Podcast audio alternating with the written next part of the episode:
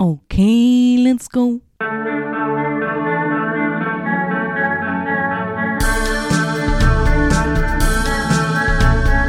Nicolas Cage podcast. Nicolas Cage podcast. Na na na na. Vond je een film van Nicolas Cage leuk? Dan zou het kunnen dat hij in deze podcast zit. Nicolas Cage podcast. Na na na na. National Treasure.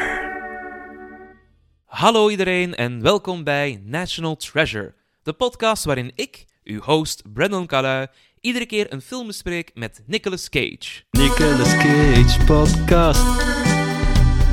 Mijn gast voor deze aflevering is Silke Kuhmaier, een vrouw met vele talenten. Ze is student aan de Universiteit van Gent voor kine, danste de hoofdrollen in de voorstellingen Kojetama en Oorlogsdochters, geeft dansles en doet af en toe ook modellenwerk. Ik ben zeer blij dat ik met haar een uurtje kon babbelen over de acteur der acteurs, Nicolas Cage. Welcome to the Cage Stage, Silke! Na na na na. National Treasure. Maar eerst hebben wij nog iets voor jou, Brandon. Eh, ik ga mij even... Ik ga mij alvast zetten aan de tafel. Dus je hebt nog iets voor mij? Jij- Ja, wij hebben nog iets voor jou. Want jij bent eh, jarig geweest. Ja, maar... een paar maanden terug, een ja. paar maanden terug. ja, maar ehm, wij hebben unfortunately eh, elkaar niet zo heel veel gezien in die tussentijd. Nee, en we hadden allebei enorm druk. ja, en we zijn het ook zo duizend en één keer vergeten. maar... We hebben eindelijk het moment gevonden waarop dat we allebei hier zijn, want het is een cadeautje van Seppen en mij. Ah, Seppe van vorig seizoen, Seppe van de Broelen, die samen met Lauren de Smet National Treasure 1 en 2 heeft gedaan, eh, is, staat hier dus, voor iedereen die het niet ziet, staat naast mij met een fucking groot pak met Disney-stickers op. Ja, ja, ja, sorry. ja, exact dat. Een echt cadeautje! Gorge! Dat is dus voor jou. Oké. Eh, voor alle mensen die aan het luisteren zijn, dit gaat irritant zijn. Dus spoel 30 seconden door of zo. Je moet er eigenlijk zo'n muziekje op plakken, zo op de achtergrond. Zo.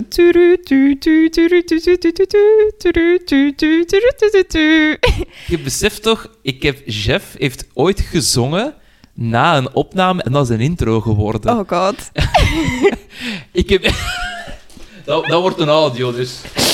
Oh nee, oh you're shitting me. I think I know what this Wat is dit? is? Dus voor alle luisteraars, ik heb een rood kussen gekregen met zo van dat zeemeerminnen... eh, gedoe. Schupjes, zo. Schupjes. Ja. Maar als je erover wrijft, ik denk...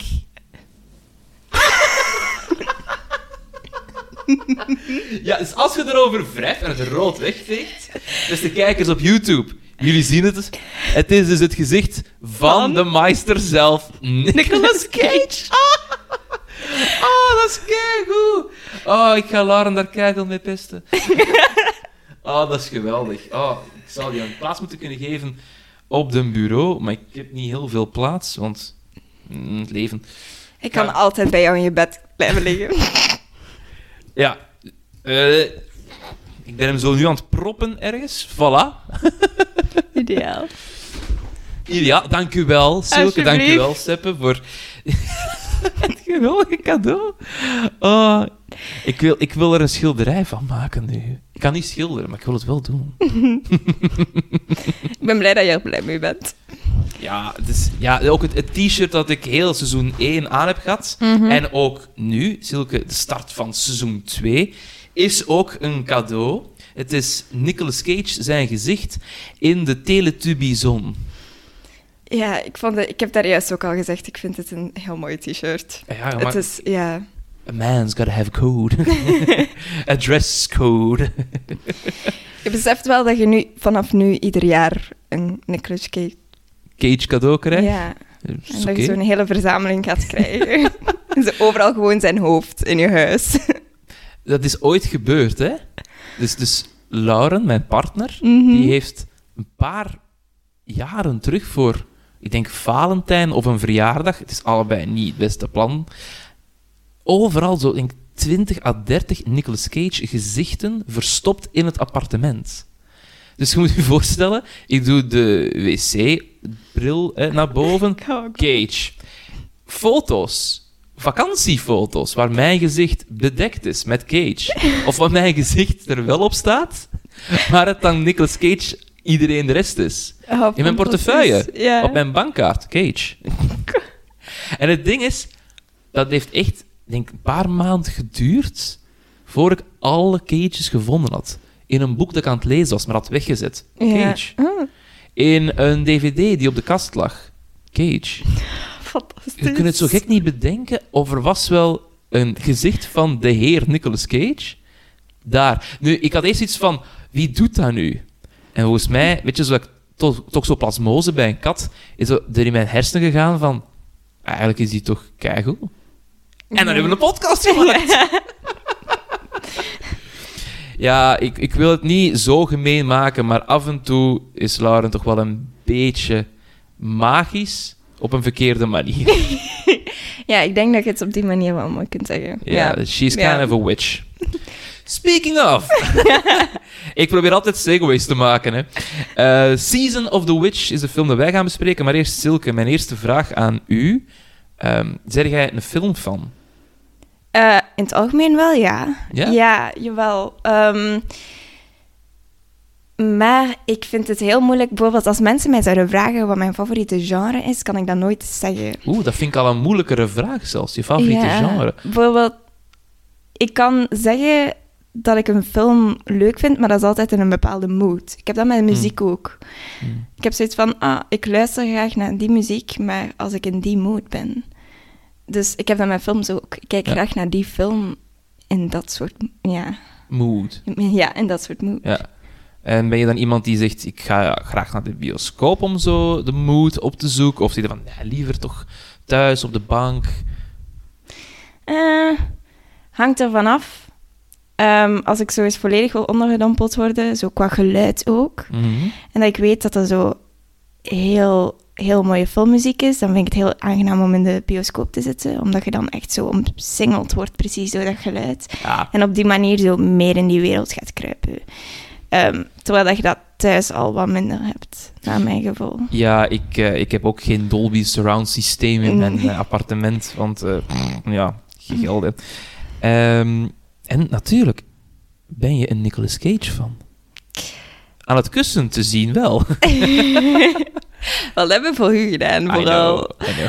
Maar mm, niet direct. Allee, ik denk dat je me daar een beetje hebt toe geïntroduceerd. Oh, Toe Nicolas Cage. Want daarvoor had ik dat...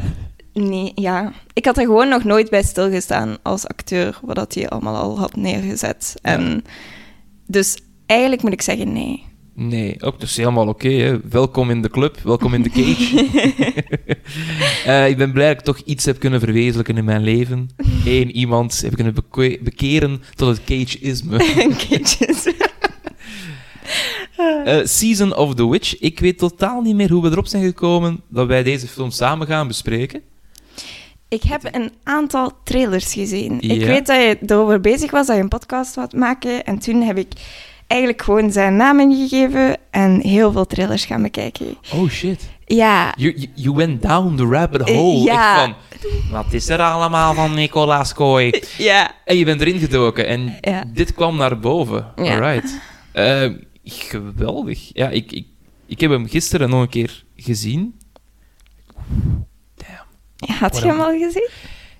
Ik herinner mij die vaag. Ja. Zo, er is een periode geweest rond mijn 16, dan ging ik naar het Secundair Kunstinstituut Mhm. en dan kregen we het vak audiovisuele vorming. En daar moesten wij wel wat films zien. En ik ben daar wat verloren gelopen in... Ah, maar wacht. Ik kan elke dag wel een film of twee kijken. Dus ik heb daar zoveel gezien.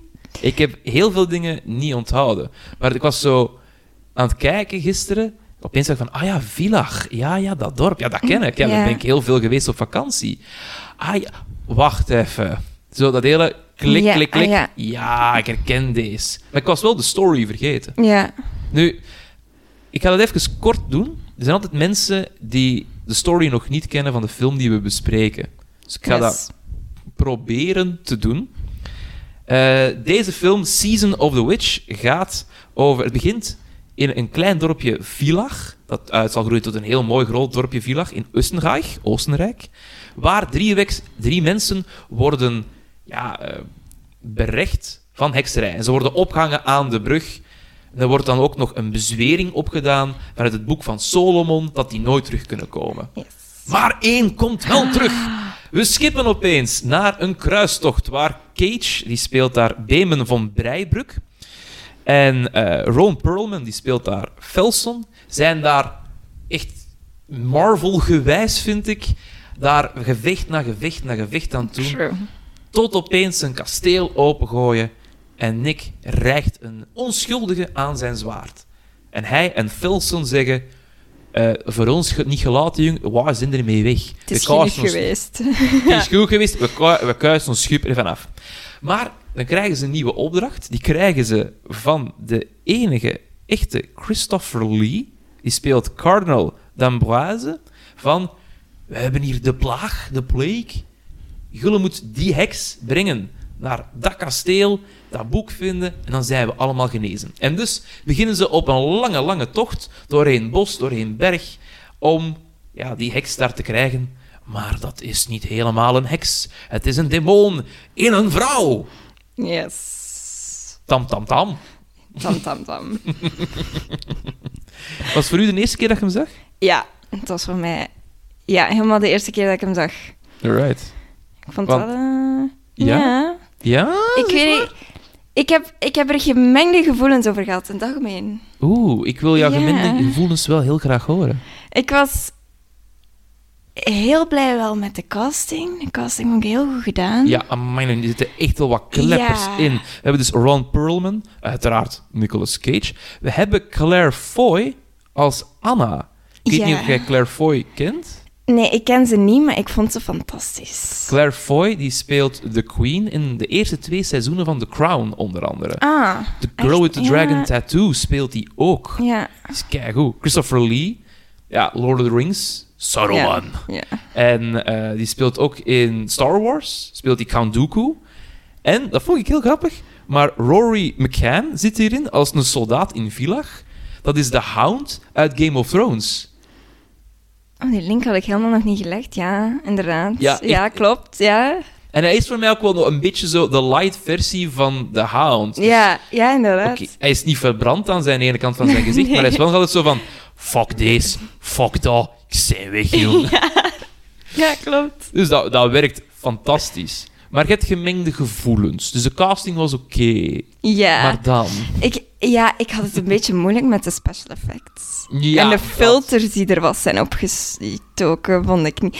Vooral, dat was het eerste wat mij opviel in een van de beginscènes, waarbij Mhm. dat ze daar heroïs aan het vechten zijn, is dat alles heel, heel wit is en heel, heel fel belicht is. Ja, aan mij nog niet. Ehm, en dan vooral als je tussen scènes switcht die een andere, ehm, een andere, hoe moet dat zeggen, andere sfeer willen scheppen, dan Ja. zie je heel hard het verschil tussen de, de kleuren die zijn gebruikt, maar ik vind het er een beetje opgelegd. Het is af en toe, zoals bijvoorbeeld op een gegeven moment zitten ze in, worden ze daar opgepakt en dan worden ze eigenlijk in die kerker gestoken en daar is eigenlijk het eerste moment dat ze te maken, te maken krijgen met de witch, want ze Ja. weigeren eerst om die opdracht aan te nemen, aangezien dat ze eh, niet meer voor de kerk eigenlijk willen werken. willen ja. werken. Het zijn allemaal klootzakken, vinden Ja. zij, dus eh, fuck deze. En dan heb je zo dat heel specifiek paars licht dat ze plots gaan gebruiken, Ja. maar dat is een heel onnatuurlijk licht om in een Kerker. een, een kerker te gaan gebruiken. Maar het is echt heel obvious paars. Ja, dat heb je... Zo'n soort dingen, daar heb ik het af en toe wel wat moeilijk mee gehad. Of zo'n heel extreem blauwe filter gebruikt op Ja, zo zeker de in dat koude bos. scènes. Ja. Ja, dat is groot gelijk. Ja. En je raakt daar iets heel interessants aan bij het maken van deze film. Namelijk, ehm, de CGI van heel deze film is gemaakt door Tippett Studio. Mhm. Nu, dat zal u misschien iets Mm. zeggen, niet zeggen. Niet veel. Je gaat het toch gekend hebben. Als jij Robocop hebt gezien, of Jurassic Park, of The Matrix, of Son of the Mask. What the fuck? De Golden Compass film, niet de reeks. Twilight, Breaking Dawn 1 en 2, dat was voor jou, Lauren. A Million Ways to Die in the West, de nieuwe Star Wars films en die Orville. Die hebben allemaal die CGI daarvoor Ja. gemaakt. En die hebben ook een paar Oscars daarvoor gewonnen en een paar Emmys. Dus dat is eigenlijk een studio die dat vrij goed kan. Ja. En het probleem ligt aan twee kanten. Namelijk, één, de- die hebben gezegd van ja, wij willen met ehm, de demon aan de slag gaan. En nog een paar andere elementen. Dus die hebben eigenlijk de film gezien en gezegd, wij gaan daar wat dingen in bewerken. Ja. En op het einde van de film, toen dat die klaar was, zei de studio, ja, maar we vinden dat niet zo wauw. Het is, het is eigenlijk nog niet af. Lionsgate was de uitgever van de film, dus je hebt een, een, een maker en een uitgever. Ja. En ja, Lionsgate zei van, sorry, We moeten hem releasen. we moeten hem niet releasen. We gaan Ah, hem niet nee, we releasen, gaan hem niet Want het is releasen. niet goed genoeg. Ja. Kruip, maar terug in de studio. Probleem was, ja, die zaten in Oostenrijk te filmen en in Hongarije en zo. Ja. Die, ja, een beetje geld besparen mocht ook wel. Ze Ja. hadden al 40 miljoen uitgegeven. Ja. Dus die zijn dan voor een greenscreen gaan staan en hebben dan een aantal extra scènes gedaan of een ander aantal scènes veranderd. En dat ziet je. Ja. Dat is echt dat. Ja. Want dat paars licht... Ik geloof nooit dat je in een kasteel zegt... Je wat ik hier nodig heb? Paars licht, jong. Disco paars licht. Ja. Nee, dus dat is dat. Ja. En daar hebben ze ook gezegd, we gaan die film wat, wat, wat kleiner maken, hè. we gaan er anderhalf uur van maken, we gaan die bijknippen, wat strakker trekken. Dat is daarin gebeurd eigenlijk. Ja, want er zijn bepaalde scènes, zoals in het bos, wat het, waar het mij misschien wel wat minder kan schelen. Er zijn, ja, Mhm. Maar er zijn gewoon scènes waarin dat ik het wel nodig had, denk ik. Bijvoorbeeld de eindscène, die eigenlijk wel heel mooi bedoeld is, maar die heel plat wordt, omdat je ziet dat het er gewoon opgeplakt is.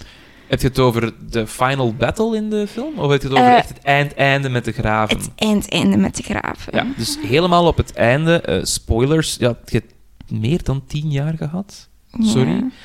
Eh Nicolas Cage sterft, de andere ridder sterft, Ron Perlman sterft ook, Ja. de priester sterft. Enkel Kay, dat is de schildknaap, allee, de, de, de eigenlijk, slash schildknaap, slash nieuwe ridder, Mhm. die overleeft en die gaat samen dan met de bevrijde Anna weg. En dan is het zo wat, oh, romantisch moment, geforceerd.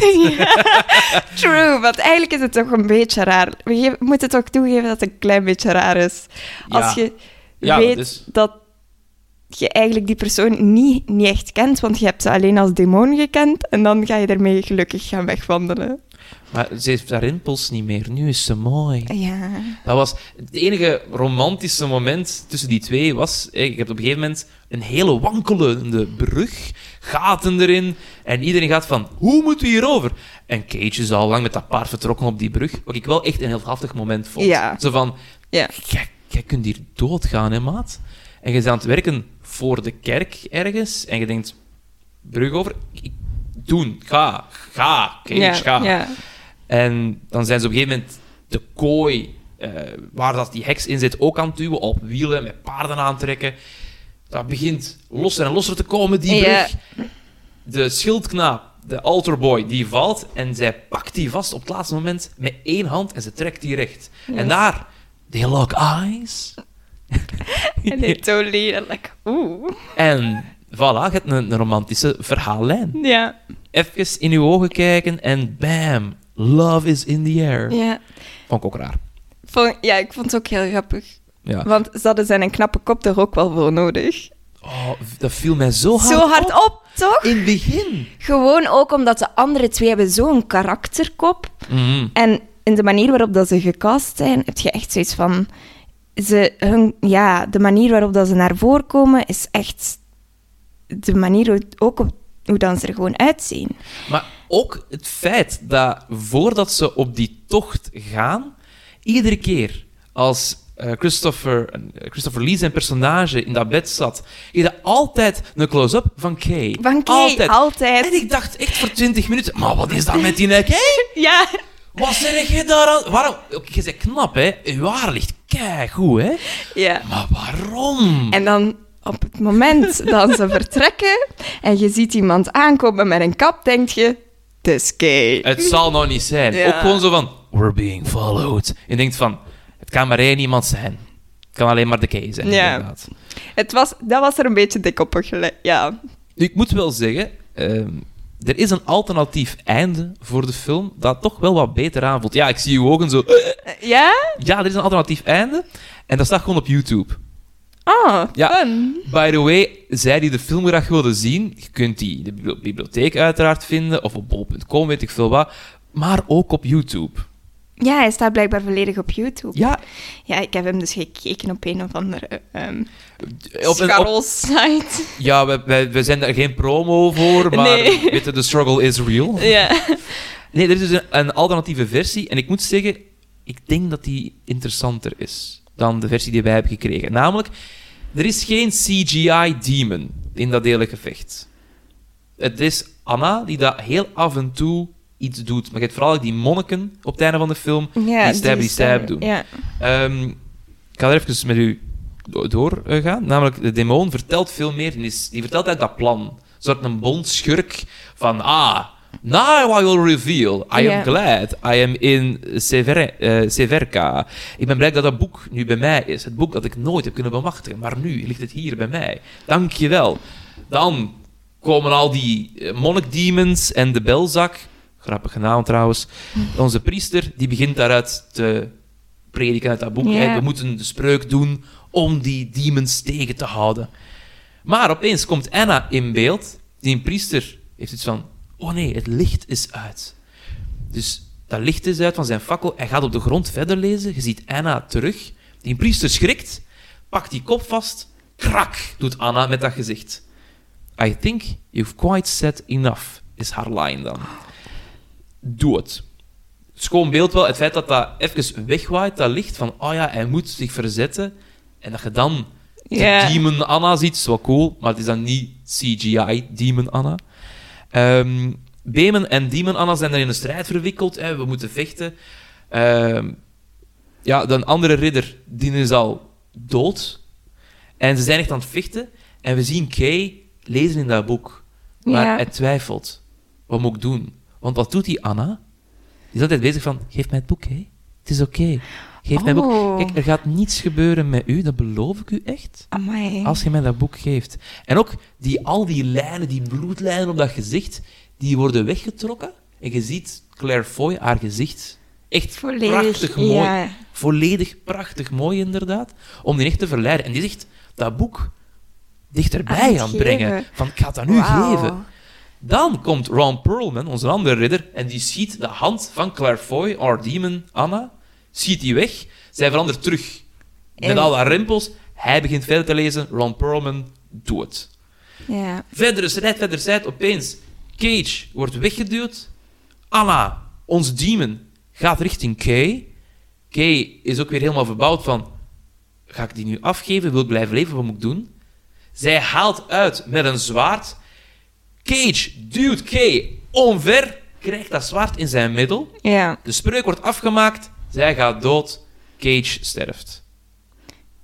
En dus met dood bedoel ik dan dus de demon gaat uit daar en die sterft. Ja. En Anna is normaal. En ze beseft, ik heb u gebruikt ergens.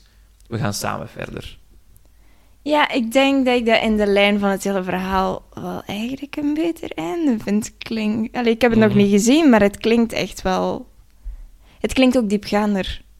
Ja, er wordt meer ingezet op die het- relatie. Omdat door de hele tocht is zij wel echt de factor van mental games. Ja. Met elke, Ja. elke speler die, die haar aan het brengen is naar de plaats, is zij gewoon super hard aan het spelen. Met waar zij als zwakte doorheen aan het gaan zijn. En dat vind ik een van de sterkste punten uit het hele verhaal eigenlijk. Ja, dus heel goed aan het manipuleren. Ja, En ze weet ook wie dat ze moet vermoorden. ja, Er wordt ook zo heel leutig uitgelegd van... Ah ja, die wou die weghouden van het kasteel. Die wou die bevrijden, dus die moesten dood. Ja. Denk van, ja, ze wou hier inderdaad zijn. Want je hebt dat heel vaak in films, dat de schurk op een bepaalde plaats moet zijn. Dus laat hij zichzelf gevangen nemen. En in 9 op de 10 is dat plan zo elaborate, dat je echt denkt van... Maar dat kon op zoveel manieren fout gaan. Zo Skyfall is daar een heel goed voorbeeld van. Van de Bondfilms. Ik vind dat een keitoffe film. Maar het feit dat onze schurk zoveel daden heeft moeten, Moeten doen om op die plaats te geraken. Ja. ja, je denkt van, het kon overal misgaan. Terwijl bij haar, ze was al gevangen Ja. genomen. Want die demon wist, er is maar één plaats waar je mij naartoe kunt pakken. There's only one place, dus we gaan daar naartoe. Ja. En ik zorg er gewoon voor dat we er geraken. Daarmee ook dat ze Kay redt met het idee, ja maar, ik, u kan ik gebruiken. Ja. Wakka. Anders, dag Kay. ja. Sowieso. Je bent een zwak zieltje dat ik gemakkelijk kan eh, manipuleren. Ja, inderdaad. Ja. Oeh, kom tot mij, zulke zielen.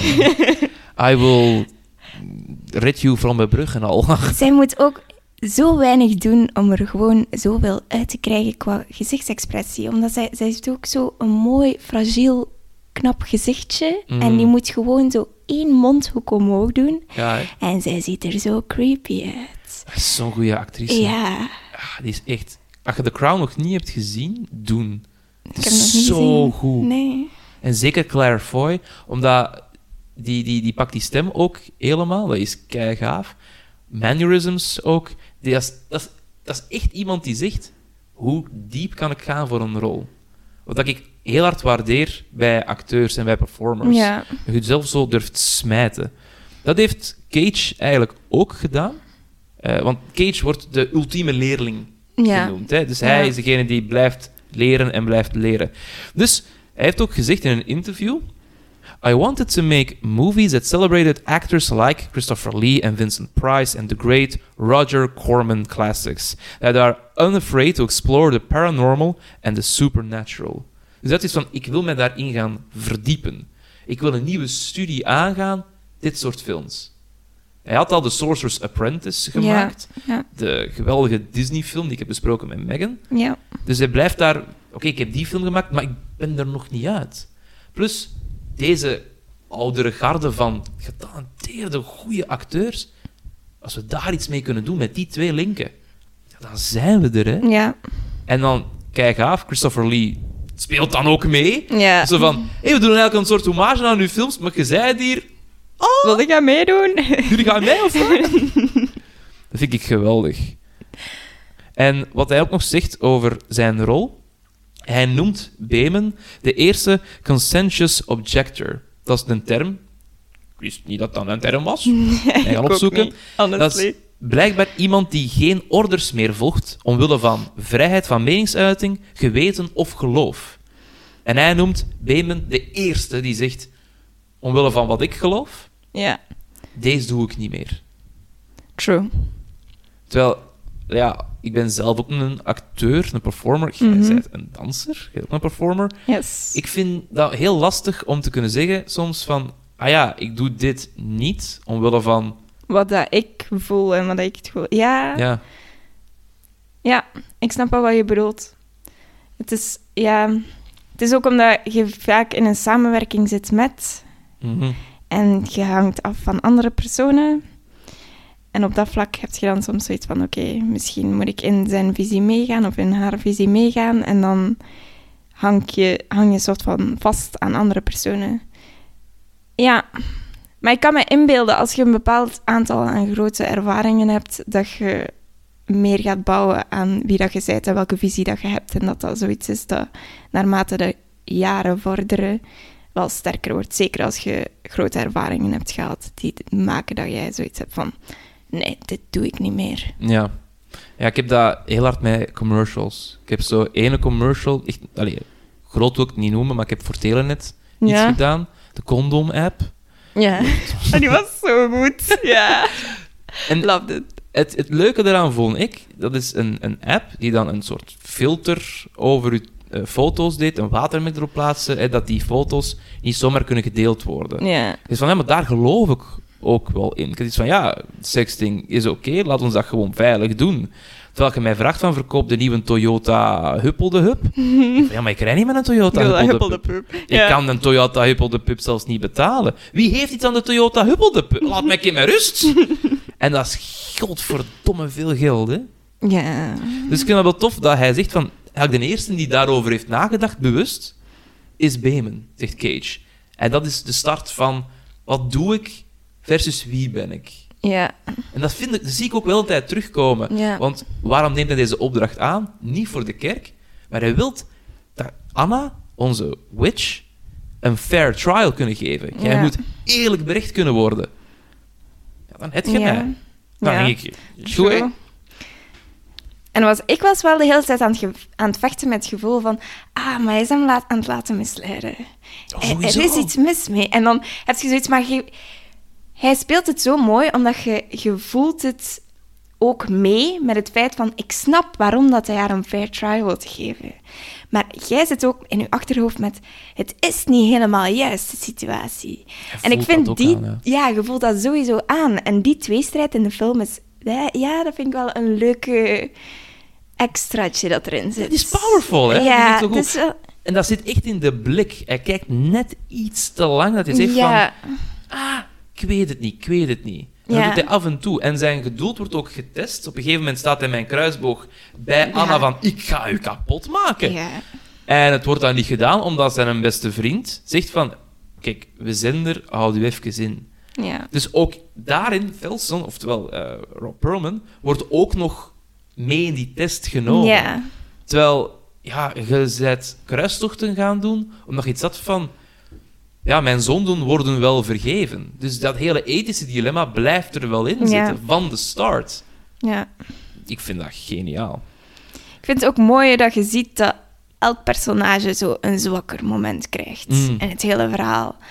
Ik, en het hele mental game gegeven wordt eigenlijk ook naar de toeschouwer toe getrokken, Mhm. waardoor dat jij als kijker ook die mental game in je hoofd krijgt, waardoor ik, naar mijn gevoel, had ik altijd zoiets van, ik ben er mee over aan het nadenken, wat ik zou doen in die situatie. Wat zou jij doen En- in zo'n situatie? Ik en- ben benieuwd. Ik had... ehm, Ja? ja, dat is een goede vraag. Wat zou je doen? Ik denk dat ik zo ethisch goed zou zijn en haar wel degelijk heel mooi braafjes naar het kasteel zou hebben gebracht. Ja? Maar ik moet zeggen dat het moment dat hij die kruisboog pakte en naar haar aan het richten was, dacht ik, ja kijk, we- weet je, waarom doet je het niet gewoon? Dan zijn er wel vanaf. Ik, ik- denk ook dat ik heel. Ik denk de Call of Adventure zou voor mij ook te groot zijn. Ja. Van, oh ja, natuurlijk doen we dat. Kom, we pakken een merry band of friends mee. We pakken dan die gast die daar zo vasthangt van, jij kent de weg. Jij bent wel een... Een, Een loesje kerel, een maar... loesje kerel inderdaad, zo het juiste woord. Maar we gaan met u ook mee, hè. Een soort, D&D-avontuur. Oh, allemaal leuke avonturiers. Jij hebt een kruisboog, jij hebt een zwaard. Wat zal het allemaal kunnen? Oei, we verliezen er een paar. Shit. Ah. Maar op het einde van de rit... Ik zou het zo in mijn broek gedaan hebben. Opeens zo... I am a demon. Ja, oké, pak een boekmark, ze weg daar. Het is allemaal niet waard, jongens. Het wa- Het was leuk tot hiertoe, maar ik ga naar huis. Alhoewel, dan zit je ook met die plagen thuis. Ik weet niet of dat dan... eh, Oh, ik vond die zo... Dat vond ik echt wel goed gedaan. Dat vond ik heel goed gedaan. Ik weet Ja. niet of dat jij veel videogames speelt, maar je hebt een game die heet A Plague Tale. Ja. Er komt binnenkort een... Allee, binnenkort, ik weet niet wanneer dat deze wordt uitgezonden. Of uitgezonden, eh, released. Het is Ja. geen radio. eh. Maar eh, er komt een twee ook van. En het verhaal is dat je in Frankrijk bent. En de plaag heerst. En jij zei Amicia. Mhm. En jij hebt je klein broertje bij, Hugo. En jullie zijn immuun voor die plaag. Oh. Maar uw ma is dood, uw pa is dood, Oh. de katholieke kerk zit ook achter u aan. En op een gegeven moment, op het einde van die eerste game, heb je de, de paus, priester, de bisschop, een hoge pief met een rare muts op. Eh, en die, die leek voor mij echt op Christopher Lee in deze film. Ik dacht Ja. van, oh, De gelijkenis. Ja. zo goor. Ook het feit, je ziet dan die, Zo ja, ja. je ziet dan die tanden zo schuin met die lip. Ja, en dan zo die bulten. Ja. Oh, ik ben echt... Ja, dat, dat is misschien niet zo slim van mij, maar mijn partner Lauren, die had een vergadering voor school. Dus die was op de andere bureau bezig met... Ja, ja, dus als het over stageplaatsen gaat. mhm. En ik zie voor de eerste keer die plaag dat ze dan in een huis binnenstappen, in een boerderij. Ja. Ze trekken dat laken van een koppel af en die zijn zo aan elkaar gefused met Ja. gore bulten, Bulten, en zweren. Dus ik doe... "Ah!" En Lauren kijkt keiboos naar mij van... Please shut up. Shut the fuck up, gast! Ik heb vergadering! What are you doing? En ik zo... Ja, juist. Sorry. Ik heb echt op een gegeven moment zo met mijn hand voor mijn mond moeten zitten. Echt zo... Maar dat is ook het moment dat je de eerste schrik-effect hebt in die film. Ja. En ik was echt... Ik weet dat ik op dat moment dacht van... Was dat nu echt nodig? Dat die zo nog even zo... Weet je, je denkt dat ze dood zijn. Het is al afgrijzelijk, afgruwelijk. Die staan al vol van die bulten. En dan zit jij nog zo even zo... Ah, want die springt dan nog eens recht ook. Ah. Ah, oh, ik heb zo... Pak een zijktak nu even, hè. Maar in de laatste Harry Potter, volgens mij, Ja? zijn ze op een gegeven moment in een huis... Ze zijn aan het vluchten. En is zo'n oud vrouwtje dat gaat van... Ah ja, ik woon hier, maar ga ook dingen doen. Ja. En die verandert in een slang. Ja. En op Ja. een gegeven moment hoor... ge- Gevoel, gevoelt hem echt, hè. ik weet, ja, ik weet welke ze... Ja. gevoeld, ze zijn allemaal aan het kijken naar een zwart gat in de vloer, wetende van, daar komt de slang uit. Heel het Ja. publiek weet ook. Daar komt een slang uit. En ik zit daarvan, ik weet, er komt een slang uit. En iedere keer, En toch... echt, ik schrik iedere keer opnieuw. Ik denk, wat verdekken, het is een slang! Ja. Dat had ik niet gezien. nee, voor mij hetzelfde is van, oh, ik weet dat dat goor is. Ik weet dat dat goor is. Oh, nee, dit is goor. Ah, Ja. ja. Ah, dat is zo puistenvideo's, maar dan to the max. Ja, ja, en iets minder satisfying. Ja, oeh.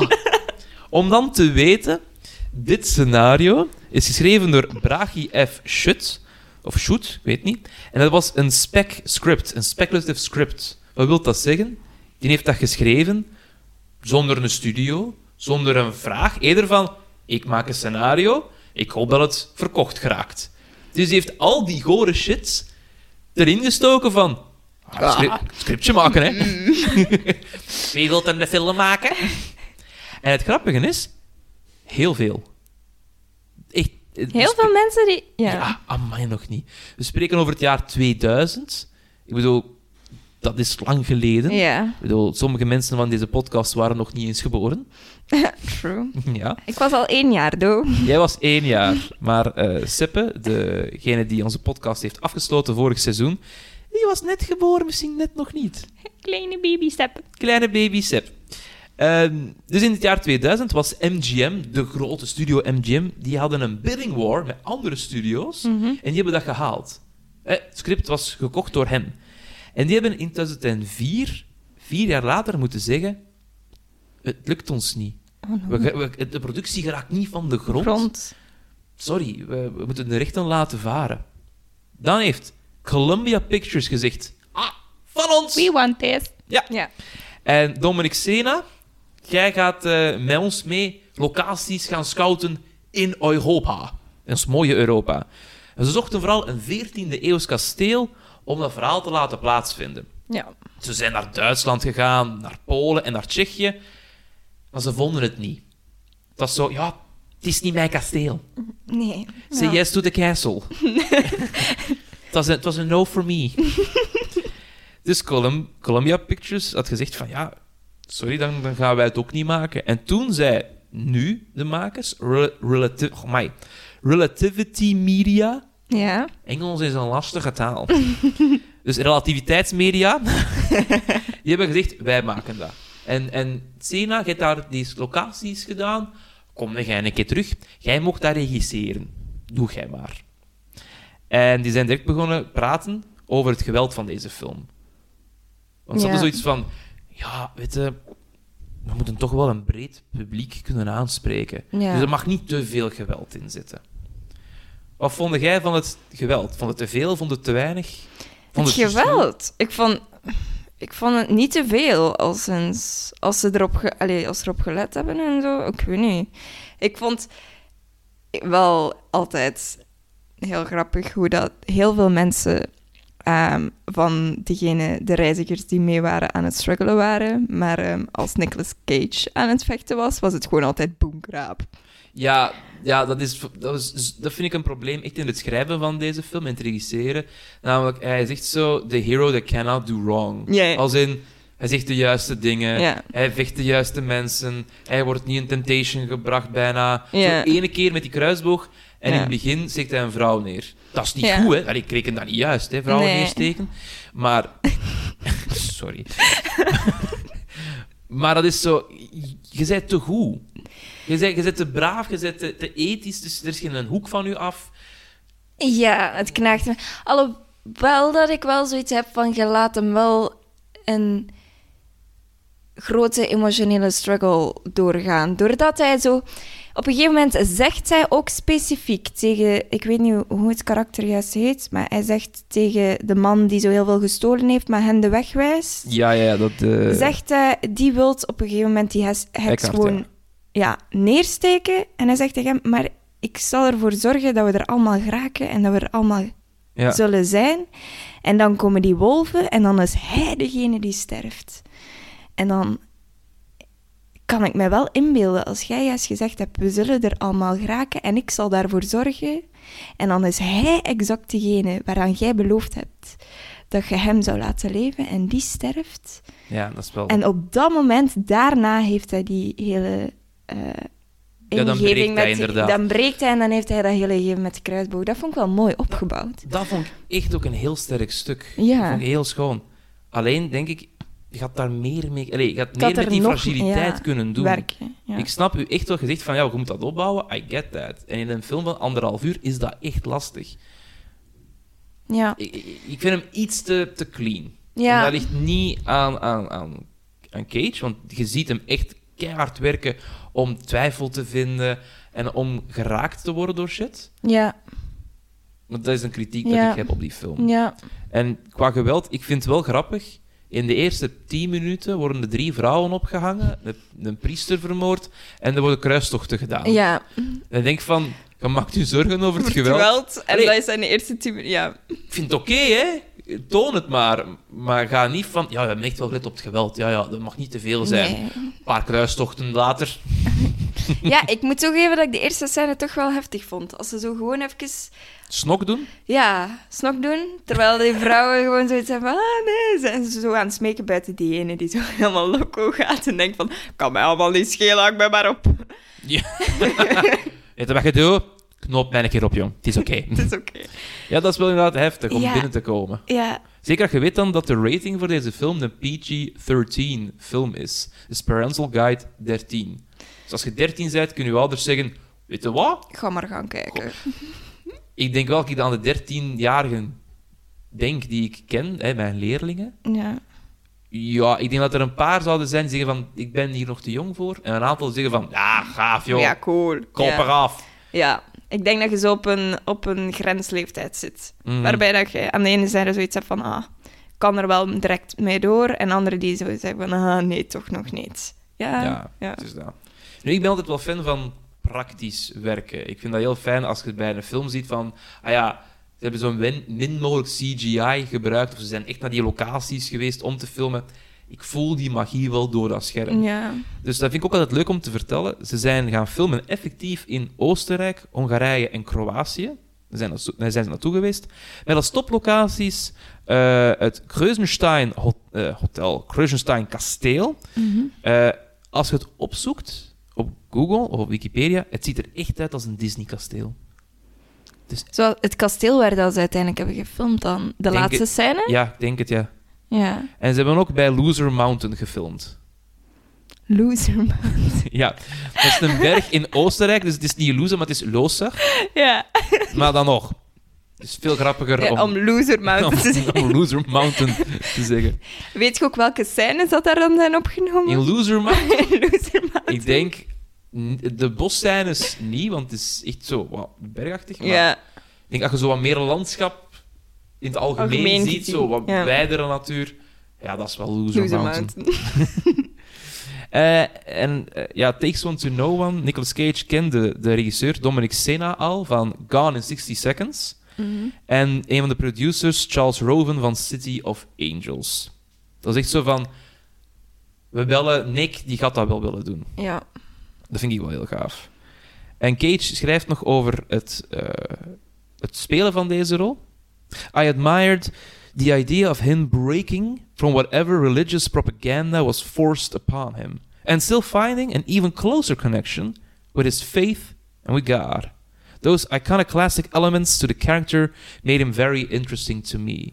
Ja. Wat in die tijd, we spreken over 14e eeuw, wel een interessante zoektocht is. ja Ik kan niet meer met het instituut samenwerken, want ja, dat is gewoon is gewoon... belachelijk.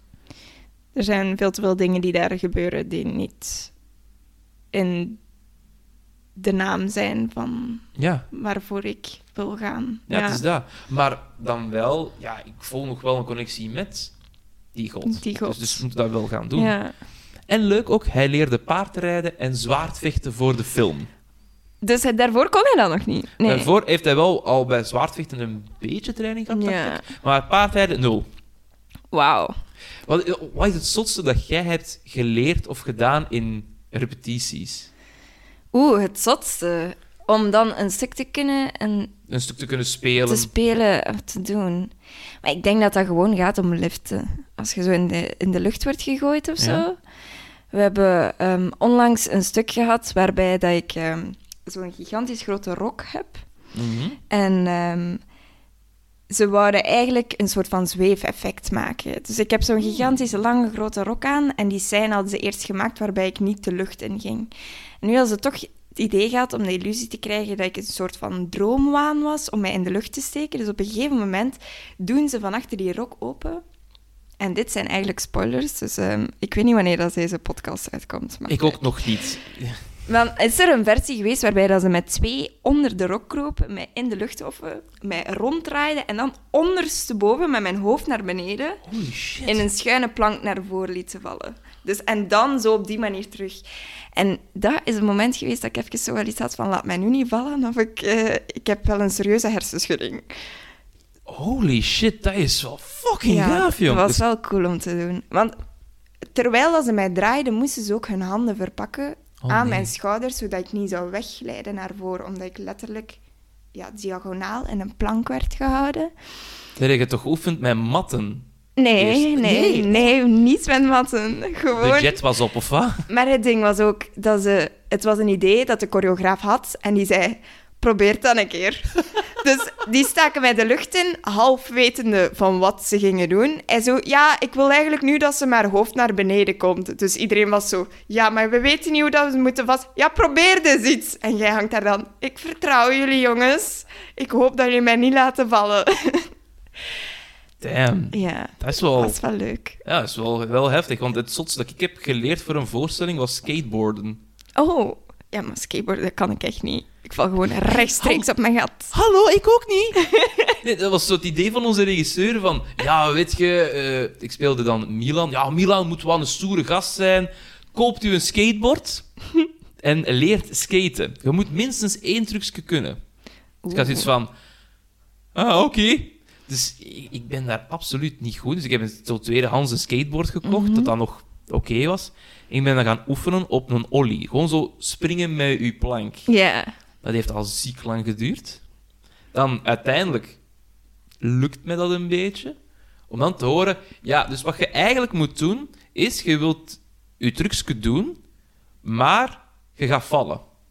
Dus van, ah, dus ik moest die truc eigenlijk dus niet helemaal, helemaal leren. kunnen. Zo, ja, wel voor de veiligheid. Zeg van, ah ja, oké, ça va. Dus ik begin aan die truc. Ik doe zo mijn ene voet iets hoger dan een De andere. andere? Maar dan tuimelijk. En dan val ik, skateboard blijft staan, hopelijk. ja. Ik heb het één keer gehad dat het begon te rijden. Zo van, oh, shit. oepsie. Gelukkig mijn tegenspeelster toen, die pakte dat vast van, ik heb je skateboard. En ik zo, ja, ja, ik heb mijn heup vast. ik van, ja, ik moet er toch iets mee kunnen doen.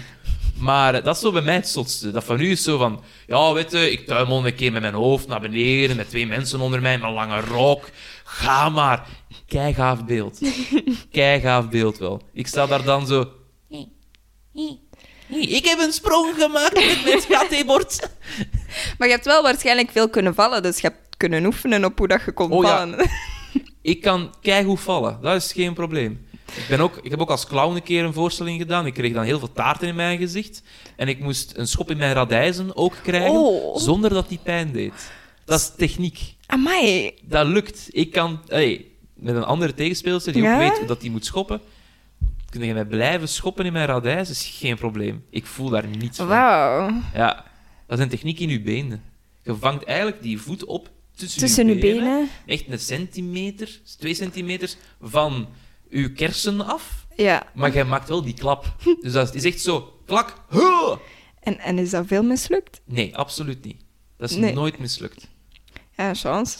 Ja. Ik kan me inbeelden als dat een paar keer mislukt, dat je, Jodela, dat je wat hoger zingt. Ja, dan klink ik als een demon.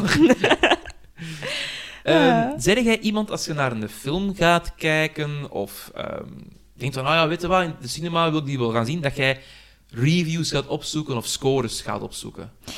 Nee. Waarom niet? Omdat ik altijd... Ik ben iemand, ik wil zo plain mogelijk naar een, een film gaan kijken. En ik wil eigenlijk vaak ook niet weten buiten de trailer waar het over gaat. Als, stel nu een trailer al te veel gaat verklappen, en je hebt zo trailers waarbij dat ze basically het hele verhaal al aan het vertellen zijn, dan zet ik het gewoon af. Want ik wil door zo weinig mogelijk beïnvloed worden als ik mijn mening ga vormen over een film. En dan ook afstand doen van mening van andere mensen. Ja, dat snap ik. Dat vind ik ook een hele goede attitude. Ik heb exact hetzelfde. Ik denk meestal, bijvoorbeeld, er komt een nieuwe D&D-film uit en ik denk van, oeh, D&D, trailer niet kijken. Ik weet toch dat ik ga kijken in de Ja. bioscoop, dus Ja. eh, moet mij niet verkopen, het is al verkocht. ja. Nu, ik vind altijd wel tof in deze podcast om de scores er eens bij te pakken. Heb je een idee wat je op 10 zou moeten zeggen wat de score zou zijn van de mensen? Mm, ik denk dat dat er een beetje van afhangt. Maar ik denk doordat de special effects ook niet zo great waren, dat de score niet zo hoog gaat liggen. Dus ik gok zo eh, een 5, 6. Oeh, ja, ça va. Eh, IMDb geeft een 5,4 op 10 voor deze film. Rotten, de critics geven die 11%. Oeh. Dat is laag, hè? Nu, het publiek mag ook altijd stemmen. Denk jij dat die hoger of lager hebben gescoord? Ik denk misschien een beetje hoger. Een beetje hoger. Het is hoger, inderdaad. Het is 30%. Ja, oké. Dus dat is al wat. Ja. Movie Meter, dat is wel de Nederlandse ik review ook bij eh, films.com, eh, is 2,7 op 5. En mijn favoriete reviewsite ever, bol.com, geeft een 3,4 op 5 voor de DVD. Voor de DVD. Ja, dus als jij een product koopt op bol.com, dan zeggen die: Wil jij een review schrijven, alsjeblieft? En dat heeft Tempelier uit Uithoren ook gedaan.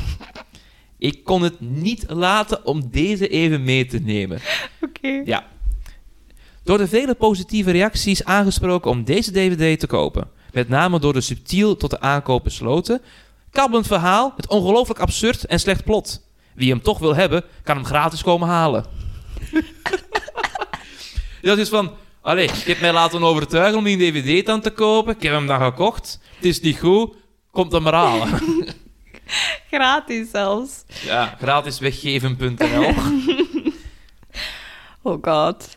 Ja, mensen zijn eh, op dat vlak duidelijk over hun mening. Ja, terwijl nu, hè, eh, op datum van opname, is de film op DVD 7 euro en de Blu-ray is 11. Dus het is niet zoveel dat die kost. Maar Nee, klopt. genoeg. Ja. Eh, ik heb er nog twee, omdat ik dacht, ik kan het niet laten. Andrew Barker van Variety schrijft... Too inert for midnight movie schadenfreudisten.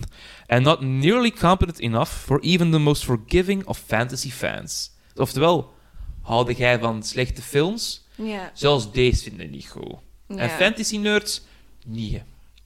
Ja, ik kan me inbeelden als je als fantasy nerd naar deze film kijkt, dat je wel wat gewoon bent aan special effects en aan hoe locaties zijn afgebeeld. Ja. En dan vind ik deze film wel echt een van de mindere.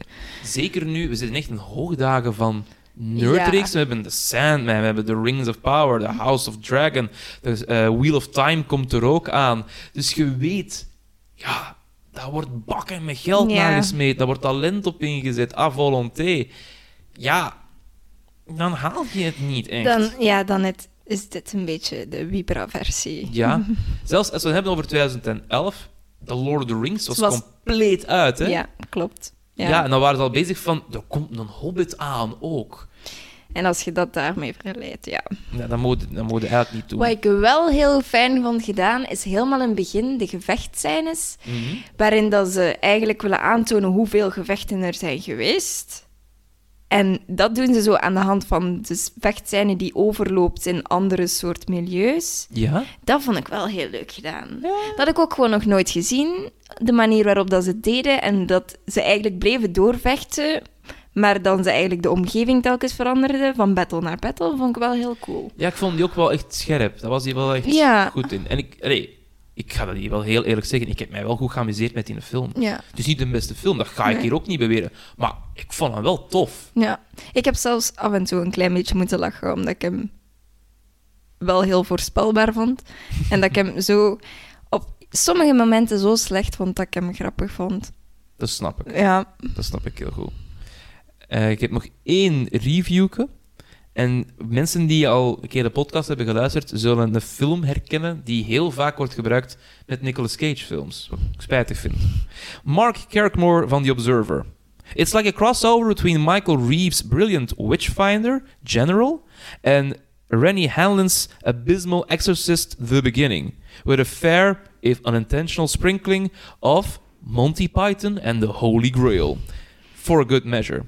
It's all utter balderdash from start to finish, with everyone sporting terrible period haircuts and characters appearing and disappearing in a manner which suggests that the editors' minds were on other things, namely the big finale, which is, sadly, a bit rubbish. Ik geef toe, het einde vond ik niet goed. Daarmee, die alternative Nee. vind ik tien keer beter. ja. Volgens dat je het gezegd had, ja. En het maakt ook dat de film weer veel meer diepgang krijgt. Mhm. Maar alweer, allee, een- in een paar films hoor ik steeds in reviews. Ja, ja, is dat gewoon Monty Python en de Holy Grail. Ik denk van, maar laat die film nou ook even liggen, Ja. alstublieft. Die Ja. is tof, hè? Die is keigoed, maar laat hem liggen. Het, nee, ik vind dat in deze kwestie er niet mee vergeleken hoeft te worden. Nee. Een vraagje dan voor jou. Dat is een pure gok, denk ik ook. Maar denkt jij dat de film winst heeft gemaakt? Dat die verdiend heeft? Of zeg je, dat, nee, ze zijn niet meer aan hun bedrag gekomen? Wel aangezien dat ze zoveel geld hebben tegen moeten aansmijten en dan achteraf nog eens extra op greenscreen hebben moeten opnemen, denk ik dat het weinig gescheeld heeft. Oeh. Maar hij heeft ook wel wat slechte reclame gekregen, denk ik. Dus dat maakt mensen ook wel nieuwsgierig. Ja, Eh, ik gok dat er misschien wel juist winst is gemaakt. Er is inderdaad winst gemaakt. Het is een budget van 40 miljoen dollar. Het was een beetje op een instinker, sorry, maar Relativity Media had eigenlijk de kosten er al uitgehaald met de pre-sales. Oh, Ja, dus ze hebben gezegd van, eh, wij, wij hebben een film gemaakt, we gaan hem uitbrengen. Wilde jij die in uw cinema niet eh, hebben? Het is Cage, hè? het is goed, hè? En Ron Perlman en met Christopher Lee. Kom aan, maak, doe maar. Dus al die cinemas zeiden, ja, ja, ja, dat gaan we doen. Ja, ja, hier, geld. Dus die hadden 40 miljoen al in hun zakken gestoken voordat de film nog maar af was. ja. Dus de film heeft wel wat opgeleverd. Die heeft in totaal, wacht hè, ik heb het hier, openingsweekend, zeiden ze we moeten tussen de 10 en 12 miljoen halen. Dat willen we. En ze hebben zes- eh, 10,6 miljoen gehaald.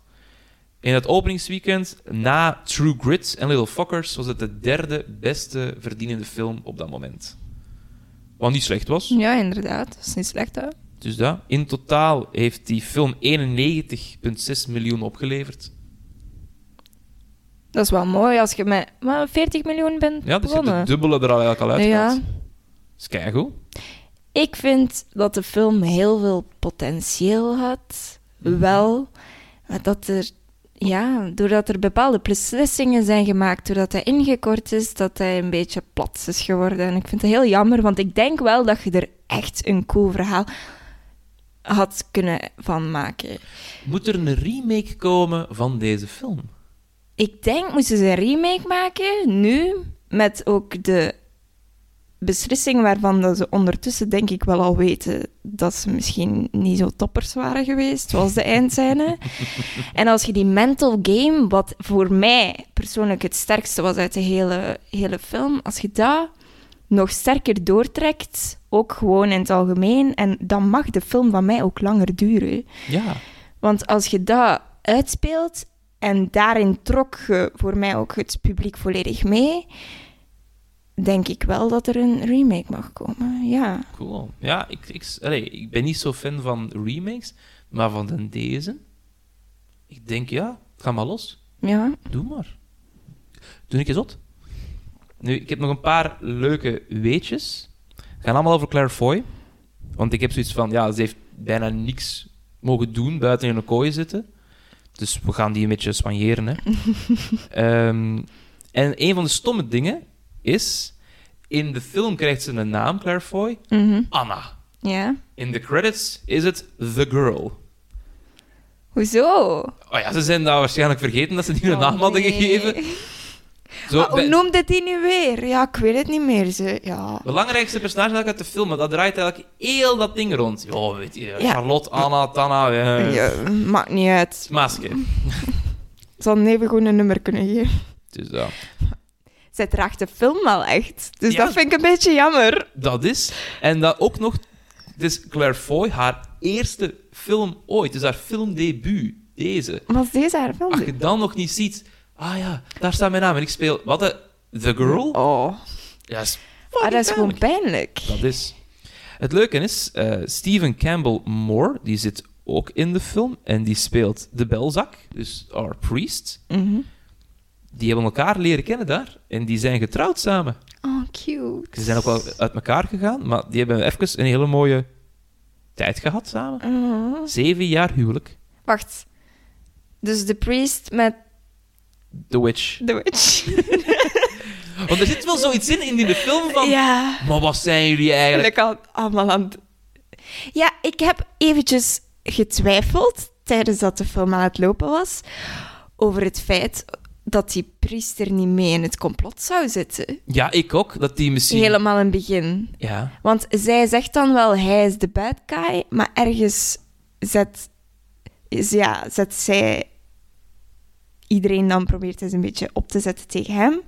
Maar hij doet dan het omgekeerde wel, maar ik heb het gevoel dat die zoiets samen wel weten van elkaar. Dus ik had, want zij gaven ook zo blikken naar elkaar die ik niet 100% kon lezen, denk ik. Mhm. En ik dacht op een gegeven moment, die zitten gewoon samen in één complot. En Dat eigenlijk is dat een satanist. Het zou zomaar kunnen. Ja, ik, geloof, ik geloof zijn gezicht ook wel van... Ja, je kunt wel een satanist zijn. hè. Ja. Nu, ik ga je nog één laatste vraag stellen, want dan ronden we het hier langzaam af. Ehm, de podcast heet National Treasure, omdat ik op zoek ben. Ja, maar is dat nu nog een acteur, ja of nee? Is dat nu een National Treasure? Sommigen hebben zelfs al gezegd een International Treasure. Wat is uw mening? In deze film, over deze rol, ik vind wel dat hij het goed heeft opgebouwd. En ik denk dat moest je hem meer tijd hebben gegeven op het scherm, zoals een niet geknipte film van een uur en een half, Mhm. je ook beter zou kunnen zien hoe goed dat hij het personage opbouwt. En de dingen waar, die hij gegeven is in de film, zijn personage dat hij gegeven is, de dilemma's waarmee hij zit, dat die nog mooier naar buiten zouden zijn gekomen. En ik denk dat op dat vlak Nicolas Cage als acteur ook beter naar boven zou zijn gekomen. Dus ik denk wel dat het een goede acteur is. Ik denk gewoon dat het door de film is dat het iets minder naar boven komt. Heel mooi. Dankjewel. Dat is echt Mhm. heel goed. Echt spijkers met koppen. Nice. Dankjewel. Alsjeblieft. Ik vond het heel fijn. Ik ook. Dit was het voor deze keer. Ik bedank graag Jeff Jacobs en Naomi van Damme voor de intro, Megan Kremers voor het artwork en u om te luisteren. Graag tot de volgende keer when we will capture lightning in a cage. Nicolas Cage podcast. Na na na na. National Treasure.